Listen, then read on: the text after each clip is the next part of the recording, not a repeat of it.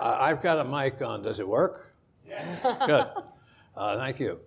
Uh, let me tell you a little bit about Dale here. Uh, every time we had lunch, when I was, I was edit, writing editorials about the environment and about energy over a 20 year period, uh, she would suggest something I might want to write about. And invariably, I did. Uh, the last example, I think, involved the governor of New Jersey, Mr. Murphy, right? And the question then was whether he ought to uh, keep New Jersey's aging nuclear plants alive, and if so, how should he plan for their eventual decommissioning? And I said, Well, Dale, what should I be saying here? She said, Well, do this, do that, and the other thing, and I did it. But the most important thing is that Murphy did it. Uh, I think in all my years of writing about this, I've never met anyone quite so persuasive as Dale. Now, in my case, it was just an audience of one person, me, uh, transmitting a message to another person, governor of New Jersey, right? She had her staff working for her, so it was a rather small universe. Now, obviously, the people she, the universe she has to persuade is much, much larger. I mean, this was a tough job even before she took it on, and it got tougher still with the passage of that legislation that sets that goal, that target for the state of New York to be carbon free, essentially, or net carbon free, or whatever the hell the exact phrase is, by mid century. That universe includes the governor, the legislature, a myriad of regulatory agencies, the regulated companies, the taxpayers, the ratepayers, many, many millions of people. That is a big, big job of persuasion. Now for a question. First of all, is this even remotely achievable in your mind, the 2050 deadline of net neutrality? And two, if it is, what are the principal obstacles that you have to overcome? You've got a long list of things you want to do in energy efficiency, in fuels, in electricity generation, et cetera, et cetera, et cetera. But what are the big things you've got to do, which presumably become your big obstacles? Yeah. Uh, I mean, if you had to prioritize, yeah, I, I, think the biggest challenge is the one that you started with, which is the persuasion challenge. I mean, there are technical challenges. There are, you know, I mentioned affordable housing. There are a handful of things that I really want to be able to have a breakthrough um, in the next few years while we're working about the, on this about how to get to the different goals. Yeah. But we have a ton of analysis uh, that people have been working on for years about technical and economic feasibility studies in each of the sectors, and some are further along than others. We know we have a lot of experience of policies that work and don't work, and not for everything, but that we can borrow and learn from.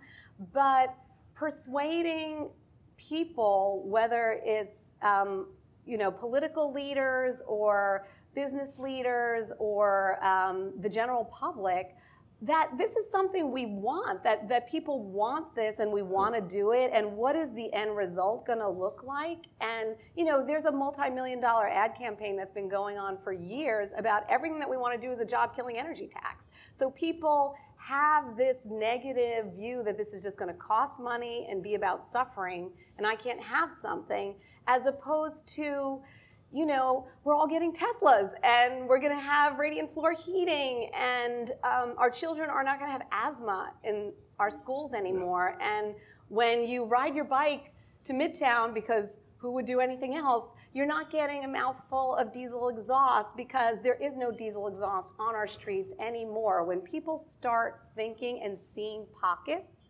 of what this really looks like and what we could all have, and we want it, then that is going to be much easier to work out all the policy deal, details and, um, and figure out how to pay for it in a way that people are hugely supportive of instead of the reverse. That was my next question, which is how we're going to pay for this. Yeah. I'm a taxpayer and I'm a ratepayer.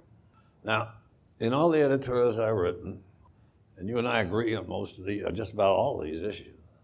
I've always emphasized the fact that the benefits of tough regulation invariably outweigh the costs. And if you just on a sheet of paper look at costs there and benefits there and measure it over a period of time, you're going to come out with a very strong argument for that legislation or that regulation. The question is, how do we get this going in the short term? I, I get a bill every month from Con Ed, right? Me too. And it goes to various purposes, correct? And I send tax money. I said I pay my income taxes, city mm-hmm. and state, you know, and it goes for various purposes. But how is that money going to translate into the objectives that you want to achieve? In other words, I'm my bill is pretty big for uh, August because it was hotter than hell, and I had that AC going all the time. Right? Not a great citizen of the world, but I wanted to stay cool. And it came in, and I said, Well, I don't know where this is going to go, right? But I got to talk to Dale about this because she's going to want to use some of that dough for her purposes. But who makes that decision, right? Uh, and where do you want it to go initially to get this ball rolling? That fair question? Huh? Uh, Think of it from the yes. from, from mm-hmm. the little from the little worm's eye view yeah, that yeah. I represent. Right, right. So, so one thing you probably need is some energy efficiency services from okay. your utility, so that your air conditioning bill can be lower, okay. and you can still have a very cool, comfortable house even on the hottest day of the year. So we're, you know, we have been doing energy efficiency for a long time, but we have not been doing all yeah. cost-effective efficiency. So part of it is taking the money that you already send to your utility yeah. that we all do and spending that money in a smarter, better way. That's the same amount of money, not necessarily more money, um, but that is investing in solutions that over time are going to save money for everybody. So we're going to lower the state energy bill. Everyone who's getting those energy efficiency services will have a much lower bill.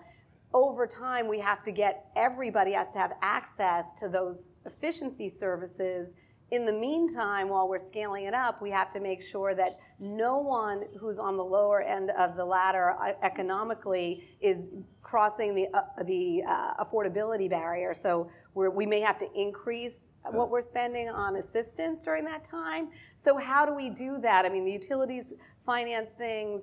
Um, you know, we've got NYSERDA and NYPA. We have the Green Bank. We have a lot of tools at our disposal to figure out how to have that be smooth for people. But like one thing I would step back and say is, you know, the history of our energy bills is not one of steadily declining costs, you know? And what, when we project what BAU, business as usual, is going to be, and we compare everything we want to do to that, one thing we know is that business as usual projection is wrong. It's wrong every year. If you look back and see what those projections are and how we thought demand would grow every year. And this is true everywhere. It's not like a New York problem or electricity sector problem. So, you know, taking a step back and saying um, the larger picture is not a simple math equation. We have to have like a more sophisticated view of the costs that we're avoiding, that we think we would pay if we didn't go down the road that we're going. And then, of course, the, you asked who's deciding. The energy bill and the utility um, investments and what our Public Service Commission is directing our utilities to do is only one place where we make decisions. I mean, think about all of the money that we spend as a state for economic development. Um, and that's one of the things that I'm so excited about that my economic development counterpart and I are working really closely together on workforce development. We spend money already are we thinking about how we spend that money with these goals in mind so that everything the state is doing is aligned and we get all these twofers and threefers? So um, there is a lot of analysis. We do do cost benefit analysis. The benefits are enormous, but sometimes hard to compare when you're just saying, I've got to spend this money right now. Uh-huh. Is there going to be an energy increased energy cost right now? Um, so I think you we do have to look at these, you know, sort of take a step back and look at the economics a little bit more broadly as well. Well, that, that's a very good answer. That's, as a newspaper guy, what should I be looking for over the next two? Well, we've got this commission that's studying this stuff mm-hmm. to give you policy options, right? Yep. They have a three-year time frame.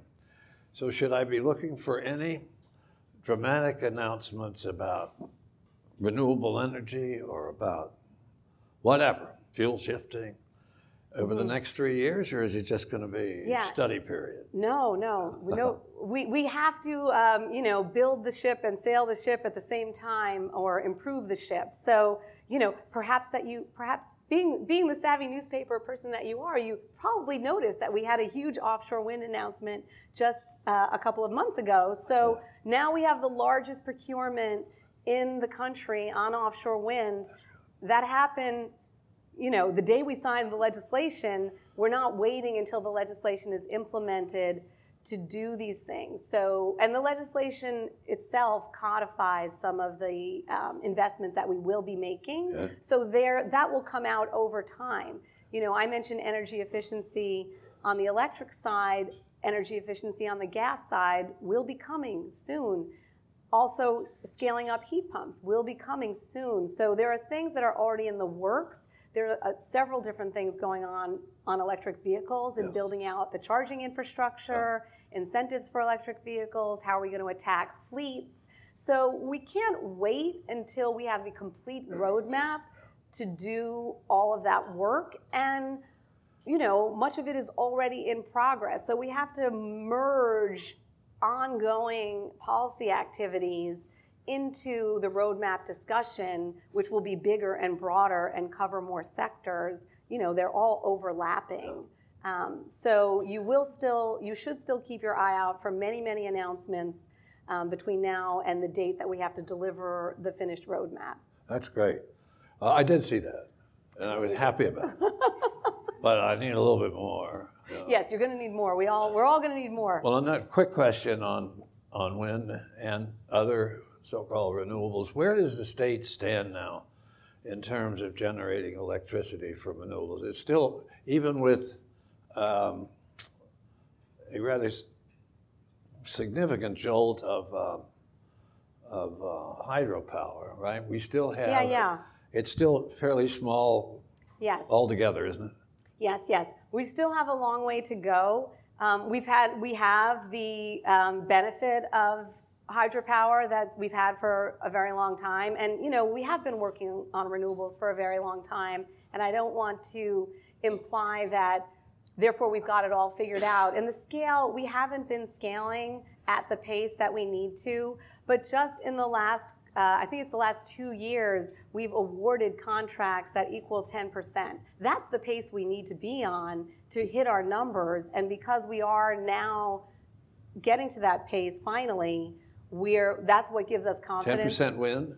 percent wind. 10% wind offshore and onshore together over the last two years. So, and solar, you know, solar has 1700% increase uh, since 2012, I think, and also plummeting costs, and the, the cost of the incentives has plummeted. So the economics are changing where we are really going full force on policy, which isn't to say we don't have a lot to do, and I'm very aware of you know, the siting issues, the Article 10 issues, the change to the way that we structure the incentives on the solar side, and the, um, you know, uh, the frustrations around that. So we, we do still have a lot of work to do to really unleash these uh, these subsectors of the clean energy sector. But I think we can already see, and I'm getting feedback also from um, industry colleagues that people can see an improvement on the ground and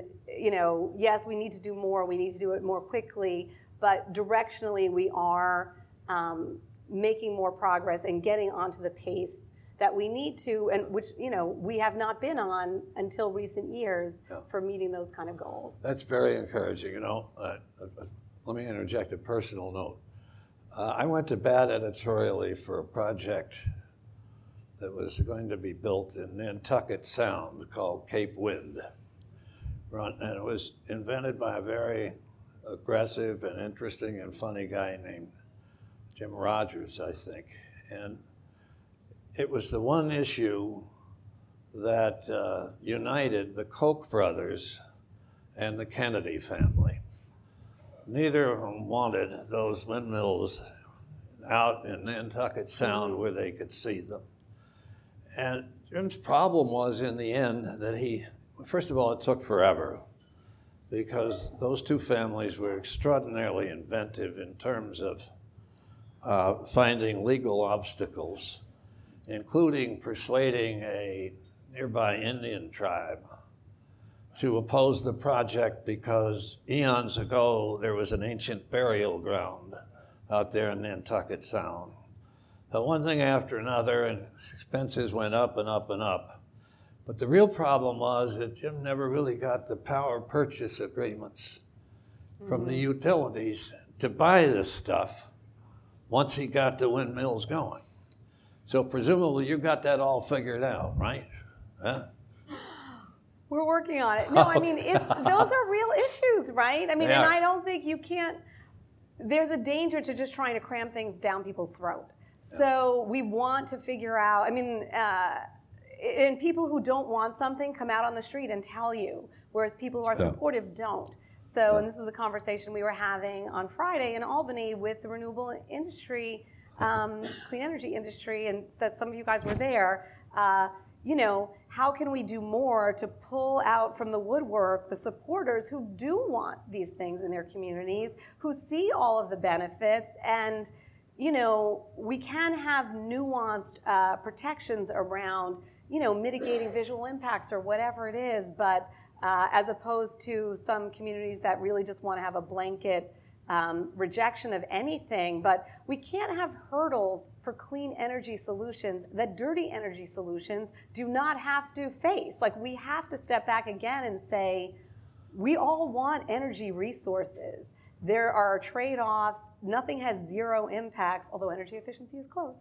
Um, so, how, what is the smartest path forward? And what are you for? You know, and um, pull people to, I mean, there are many different voices uh, on you know that have nuanced opinions that are not just you know we never want anything or we want to do whatever we want with free reign that can help us navigate those kinds of thorny situations which which do still exist even though not in that um, quite at that level what uh, question about vehicles cars uh, i read somewhere the other day maybe even this morning uh, that a lot of the cars that we buy this year, next year, are still going to be on the road 20 years from now.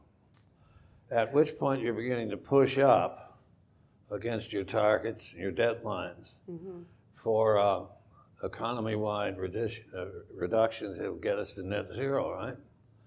So obviously, you're going to have to move vigorously to convert the fleet to a zero carbon emission fleet, right? Mm-hmm. Which means electric bill, which means electric power, it seems to me. Unless suddenly the long sought dream of the uh, hydrogen powered car comes true. Uh, but that in turn is going to require a lot of electricity, right?